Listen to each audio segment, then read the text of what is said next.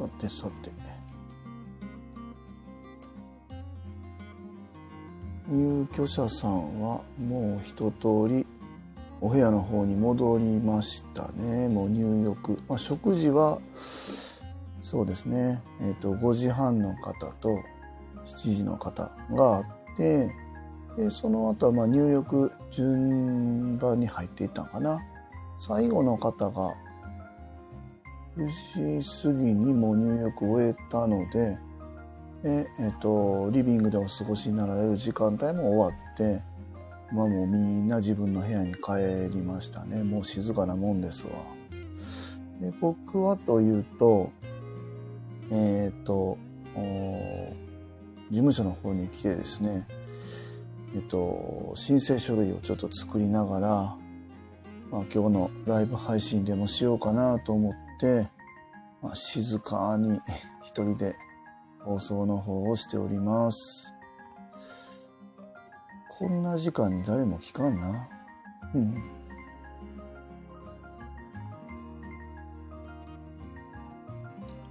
まあ、この間からちょっとずっとお話はしているんですけども、まあ、うちの入居者さんがお一人、まあ入居が、その方が3月1日から入居されているんですね、今年の。今年の3月に入居してくるときに、えー、そもそもね、えー、将来的にはお一人でお住まいになられてですね、えっ、ー、と、ゆくゆくは一人暮らしがしたいというご希望があって、あ、そうか、なかなか長くは関わることができないんだなとか思いながら、ちょっと寂しい思いもありながら入居がスタートしたんですけども、まあ僕たちも、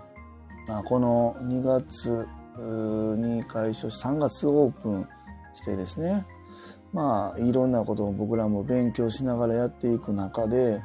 まあグループホームとお一人住まいの間に、えー、生活拠点は、えー、人だけど支援としては継続するまあ、お食事のところだったり夜の巡視のところだったりみたいなことは、まあ、継続していくっていうのはやってっていうのは、まあ、引き続きやっていくっていうことでね。それの申請書類をね今実は作ってるんですよね。誰か一人聞いてくれてんな。マイクつけて喋ってるんですけど声聞こえてますかね？うんちょっと今ね、事務所でやっているんで、もうみんなね、寝てたり、どうだろう、お一人でテレビ見ていらっしゃる方とかもいるんで、声があんまり大きく出せないので、マイクをつけて、まあ収録してます。申請書類ね、そうだそうだ、ちょっと取ってこよう。よいしょ。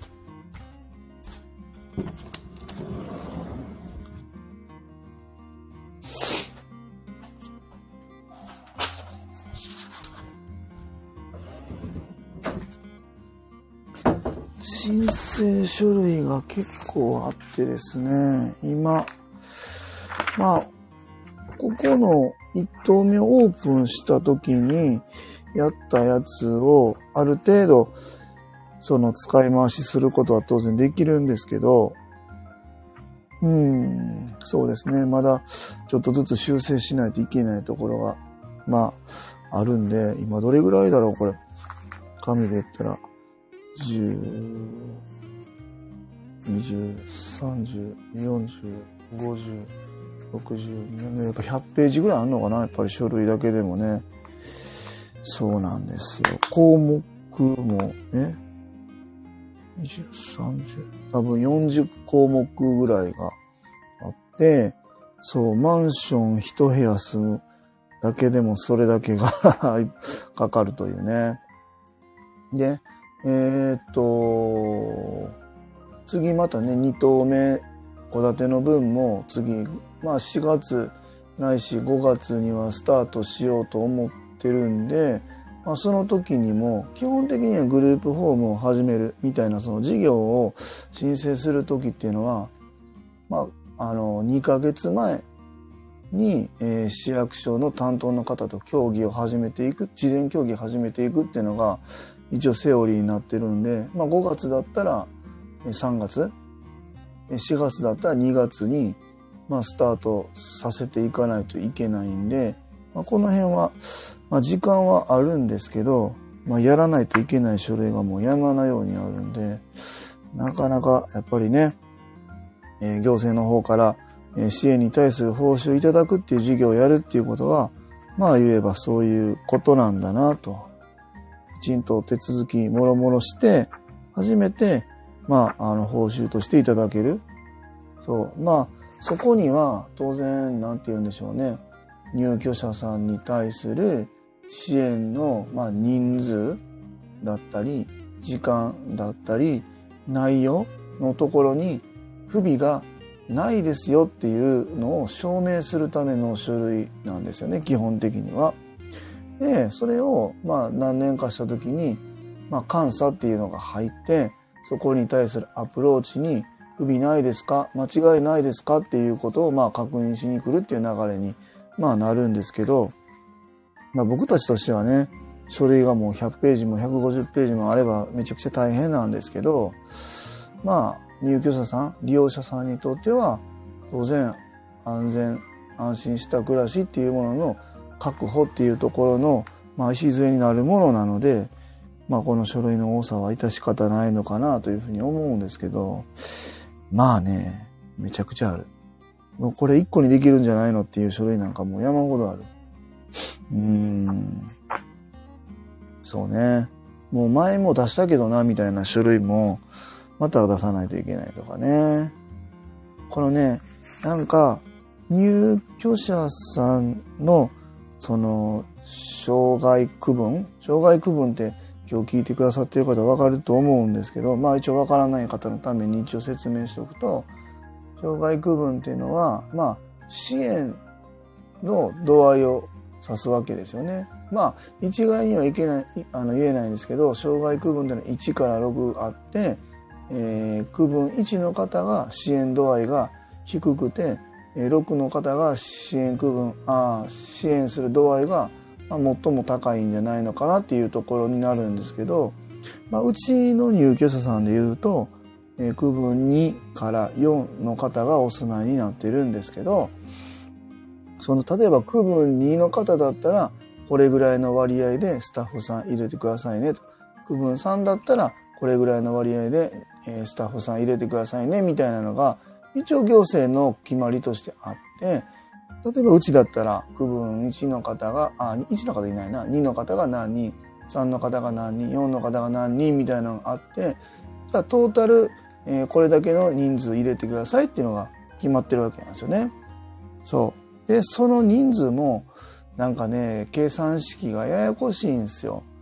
常勤うちで言ったら1日から28日までで、まあ、160時間っていうのが、まあ、うちで定めている勤務時間なんですけど、この常勤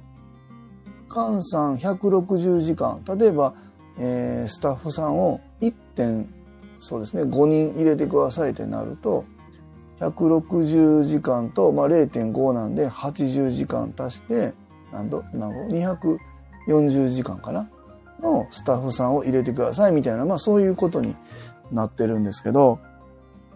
その辺もね、難しいですよね。そう。で、100、まあさっき言った240時間っていうのも、まあ、えー、1日何時間勤務で、この時間帯は夜間、夜勤だから夜間支援員だよねとか、この時間帯は世話人さんとして働いてるよねと。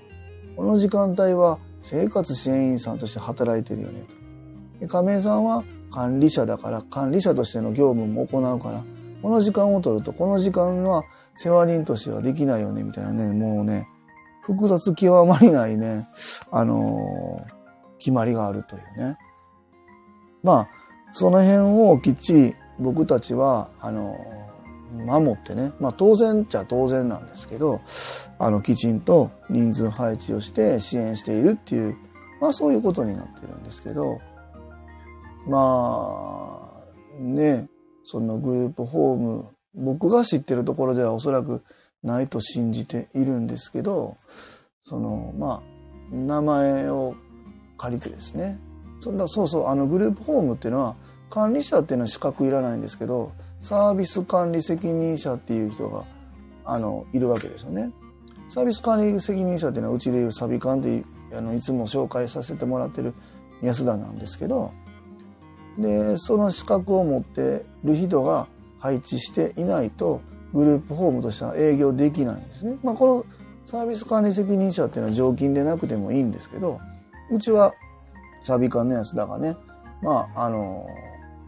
それ以外の仕事もしてくれてるっていうところも含めて、常勤、まあ正社員で働いていただいているんですけど、まあ決まりとしては常勤じゃなくてもいいっていうのが、まああるんです、実はね。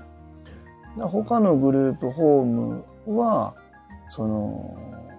常勤として働いてないところもあるし、これは決まりで OK やからいいんですけど、なんて言うんだろうな。その人別に働いてないけど、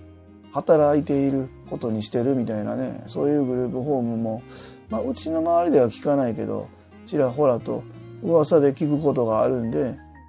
うーんと思いますけど、まあ、実質はね、そのサービス管理責任者だから、この仕事をして、そうじゃないからこの仕事はしないとか、逆もそうなんですけど、サービス管理責任者だから、えー、入居者さんの支援をしないとか、させないとか、そういうわけではないんですけど、そこら辺のね、仕事内容は割とグラデーションになってるところはあるんですけど、決まりとしてはそういうふうに決まっているので、うちは基本的にきちんと配置しているんですけど、そうなってないグループホームとかもあるみたいなんで、まあ今日お聞きの方にどんな方がいらっしゃるのか僕わからないですけど、まああの、自分のね、ご家族の方、まあ、もしくはご自身がグループホームに入りたいよって考えていらっしゃる方は、きちんとその辺は、あのー、確認できるんかなわからんけど、結構ね、難しいと思いますけど、その辺は、あのー、確認する一つのポイントになるんじゃないのかなというふうに思いますね。なんか、嘘ついて営業やるとやっぱりバレるんで、僕そんなことはやっぱりしたくないなと思うし、その自分の息子が、まあね、障害があるっていうことも含めて、そんなことをやっってるグループホームをうちの息子には見せたくないなっていう思いがあるんで、まあそこで、なんだろう、いてないけど、名前だけ借りてきてやってるって言って、まあその採用するためのコストだったり、人件費みたいなのを落とすためにそんなことやっているグループホームもあるみたいだけど、そこまでしてね、僕、不正までして、あの、儲けたいなとは思ってないので、まっとうにして、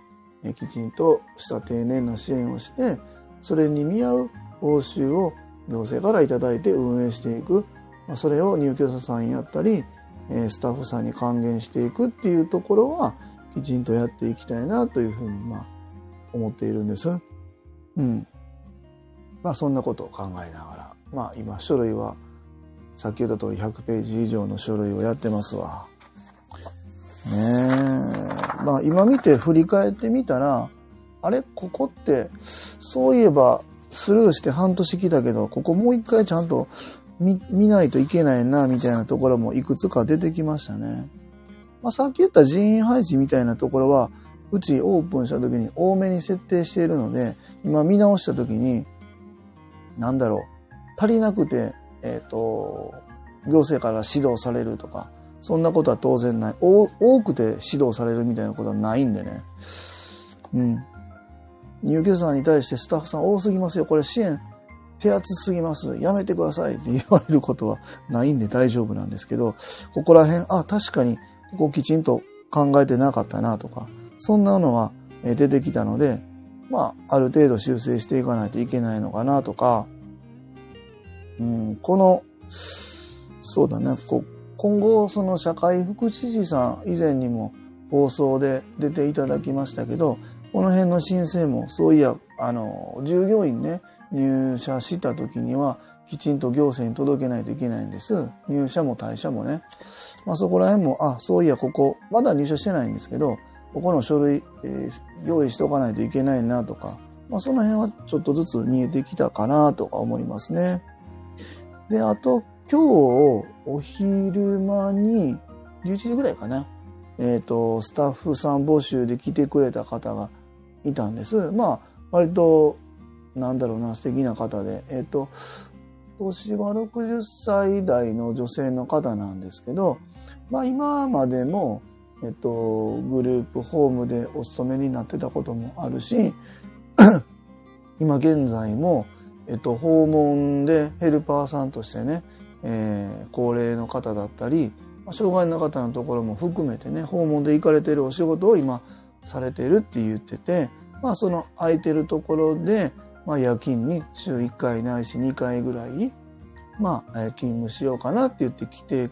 今日面接に来てくれて、まあできればね、うちで働いていただきたいなっていうふうに思っております。で、まあ今現在は週1回ぐらいの勤務でお願いしようかなと思っているんですけども、まあその方にもちょっとお話ししたと、したんですけども、まあ、今このサテライトを含めて次2棟目も進めてるんで、2棟目がまあ5月ぐらいにオープンする。まあそうなった暁には、またちょっと勤務日数増えるかもわからないんですけども、その辺またちょっとご理解いただいてですね、まあ、勤務いただけたら嬉しいですっていう内容のお話を今日ちょっとさせてもらって、まあ、あの、先方さんも、まあぜひ、まあお願いしますっていうふうに言っていただいたんで、まあこの11月後半から12月ぐらいに、まあ研修がてら少しずつ入っていただいて、まあ1月からね、本格的に勤務も入っていただこうかなとかいうふうに思ってます。はい。まあ、二人聞いてくれてんな。そう。で、えっと、このね、書類の中に、えっと、法人登記の内容とかも、まあ、書類の中に添付しないといけないんですけど、うちの法人を作った時に、まあ、どういう事業を今後やっていきたいかっていうところも含めて、まあ、あの、記載してるものがあるんですけど、まあ、障害に対するところのアプローチかな。まあ、障害者と呼ばれる人、また、えっ、ー、と、児童福祉法で障害児とかに関わるところ、まあ、あと、介護保険法、高齢の方にアプローチする、そういう支援の事業も今後考えてるって書いてたんだけど、まあ、この辺はね、まあ、オープンする前、法人作る時だから、一応書けるだけやる可能性のあるものは書いておこうと思って書いたんですけど、どうなんだろうね。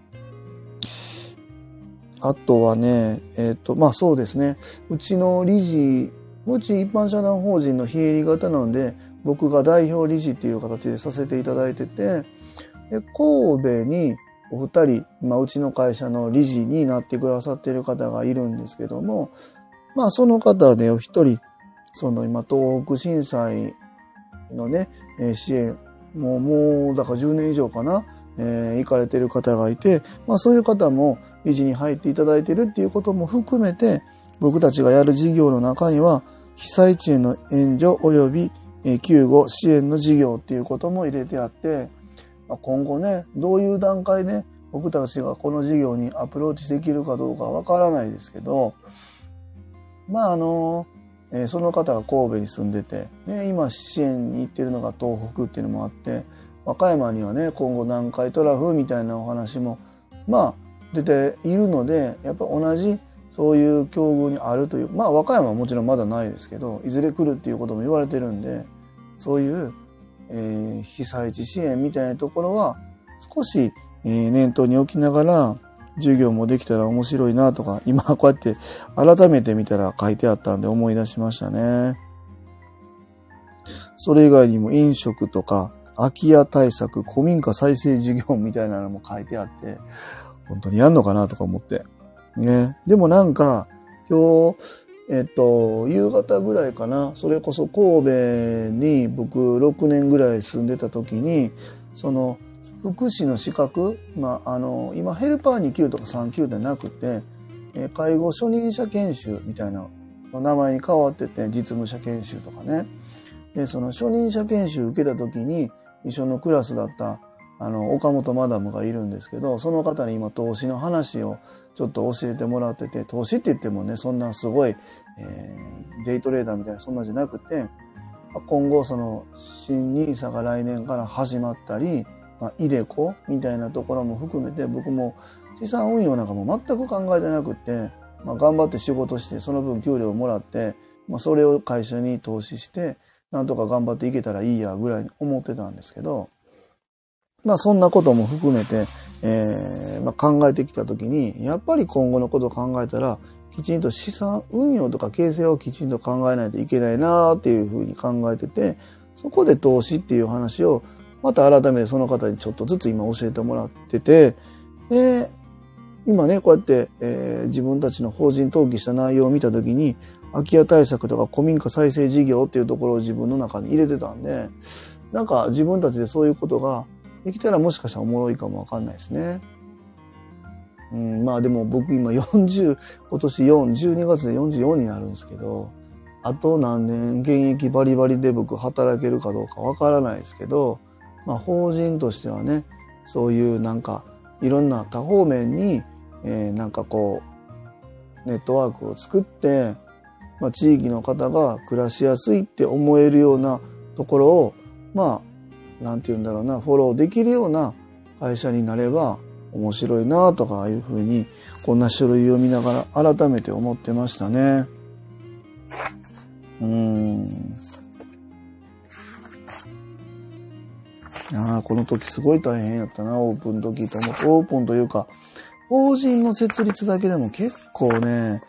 大変でしたね。うち8月の4日に法人登記完了したんです。8月4日にピタッと合わせたのもまあ、奇跡的にあったんですけど、うちね、あの、車のナンバー、今の車はもうめんどくさかったから やってないんですけど、過去車のナンバーね、804にしてて、だから8月4日はすごいタイミングとしてはバッチリだなと思ってて、8月4日っていうのは、まあ一応意味があって、8がうちの子供が長男8なんで8なんですよ。で、えー、04が04で04で、連子、うちの次男連子って言うんですけど、連死の04で連死でやってるんで8月4日っていうのはね意外に自分の中で意味のある日なんですけどそうその法人登記が8月4日に、えー、なんとかギリギリなんか見えてきてあこれ8月4日に合わそうと思って登記を8月4日にしたんですけどまあね前職で働きながらえっ、と休みの日は法人登記の書類とかその辺を揃えるのに、本当に2、3ヶ月かかったんじゃないかな。結構大変でしたね。で、当然法人登記したってオープンできるわけではないので、それと並行して、まあグループホームをオープンするにあたる書類も用意したし、それこそ、まあ今はね、えっ、と、サビ館の安田がうちで正社員として働いてくれてますけど、その辺のスタッフさん集めみたいなところから全部一人でやってたんで、なかなか大変でしたね。まあもちろん途中からは安田が入ってくれて、まあ、協力してくれてね、本当にまだオープンというか、お金を生み出してないじゃないですか。まあ、あの、8月にオープン、っていうか、法人登記しても、えっ、ー、と、入居者さん自体は3月にスタートしたし、3月から入ってきても、国から報酬としてもらえるのは2ヶ月先なんで、5月なんですよ。いや、もう、凄まじいえ、期間を安田があのただ働き してくれてて、まあ、本当にあの助かったなと思ってます本当にね。うん。まあだからこそ僕の給料はしばらく出せてない期間がありましたけど、まあ安田にそんな思いはさせないようにと思って給料はしっかり払うように頑張っております。なんとかね。まあ今はこの1期目が終わって8月からは自分の給料もまあなんとかね、まあ出せるようになったんで、まあある程度生活はまあできるようなあギリギリの給料はいただいてます。でまあ来期はね、ちょっともう少し余裕を持ったあれができればいいなと思ってて、まあその分を自分が贅沢するんじゃなくって、さっき言った、まあ、自分の子供たちが大きくなった時の、まあ、に残せるお金にできたらなというところも含めて今、あの、投資のところを教えていただいているんです。まあ僕、投機にはあんまり興味なくて、その、なんて言うんだろう、株価のこう、乱高下してるのを予測してどうのっていうんじゃなくて、まあ20年、30年保有して、まあ、生活、年いった時に自分が子供たちに無理させないような遺産は自分で少し蓄えがあればいいなと思ってて、まあそんなことも含めて今勉強しているんですけど、でもね、ちょっとまあ話は変わるんすけど、その、なんて言うんだろうな。こう、自分がまだ44なんで、自分が高齢者になった姿ってなかなかまだ、うん、想像がついてないんですけど、まあ、確かになっていうふうに思ったのが、この間まあ、サテライトを今ね、えっと、来年2月ぐらいに検討している方の、えっと、ご本人と相談支援員さんと、一緒にお母さんも来てくださったんですけども、まあ、えー、次今サテライト考えてくれてる方は50代なんですね。お母さんが70いくつって言ったかな？多分80とは言ってなかったと思う。70いくつだったと思うんだけど、まあそうなった時に、やっぱりいろんなことを考えるじゃないですか。やっぱり自分、親亡き後、子供が、まあその、風に困らないようにしてあげたいよっていうのは、多分ね、うち僕とこ、僕が今44で、子供が今中学校1年だからいくつだ ?13 かな？えー、お兄ちゃんが15歳か。まあこれぐらいの年やからまだ想像ついてないけど、まあ、50代、60代、70代ってなってきた時に、やっぱりその時にね、はたと気づくのかなと思った時に、その、親としてね、できることっていうのは今、あの、なんて言うんだろうな、住まいみたいなところは、なんとかかんとか整ってもしかしたらいけるんじゃないのかな。このグループホームとして事業をね、継続することで、まあ、長男の A とはなかなか重度の自閉症の伴う重度の知的障害ですけど、まあ、ここら辺は整えることができるんじゃないのかなって思ったんですけど、えっ、ー、と、お金の部分ね、ここら辺って割とノーマークだったなと思ってて、で、ここって実はお父さんお母さん、あの、知らないんじゃないのかなっていうふうに思って、まあそれはお父さんお母さんをバカにしてるっていう意味じゃなくて、そう、漠然と貯金残しといたらいいわって思ってる人もおったりするし、いくら残したらいいのとか、残し方はどういうふうにやったらいいのとか、これを残したお金を誰に託したらいいのとかって、全然知らないなと思って自分自身がね。で、それってお父さんお母さん他にその障害をお持ちのお子さんをのご家族の方はもうやっぱり僕と同じように知らない人ってたくさんいるんじゃないのかなって感じて、まあ、これを伝えていくっていうことも一つのまあ支援なのかなというふうに今僕自身が考えていましてですね。まあえっとまあ今障害の方のグループホームっていうのをやってますけど今後、えー、来年はちょっと難しいかな。再来年早くても再来年ぐらいになると思うんだけど学童保育っていうのも実際自分たちの始めたい授業の一つだなと思っててそこら辺でお父さんお母さんともっともっと関わる機会も増えてくると思うんでそういう障害があってもなくてもね子に対する資産というかそういう、えー、心配事の一つはお金だと思うんですけど大きいところね。この辺をなんかこう教育って言ったらおこがましいけどそういう勉強会みたいなのを定期的に開いてですね、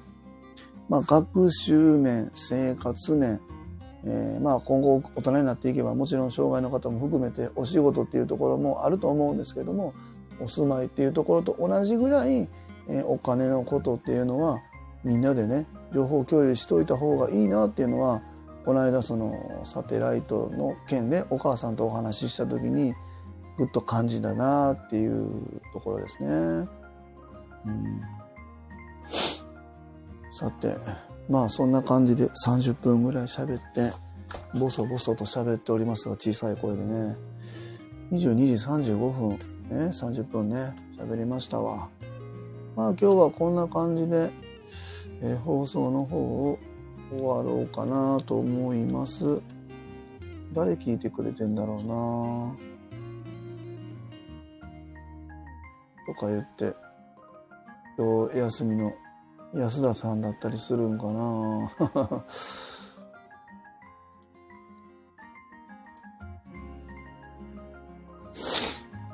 明日は、えっと、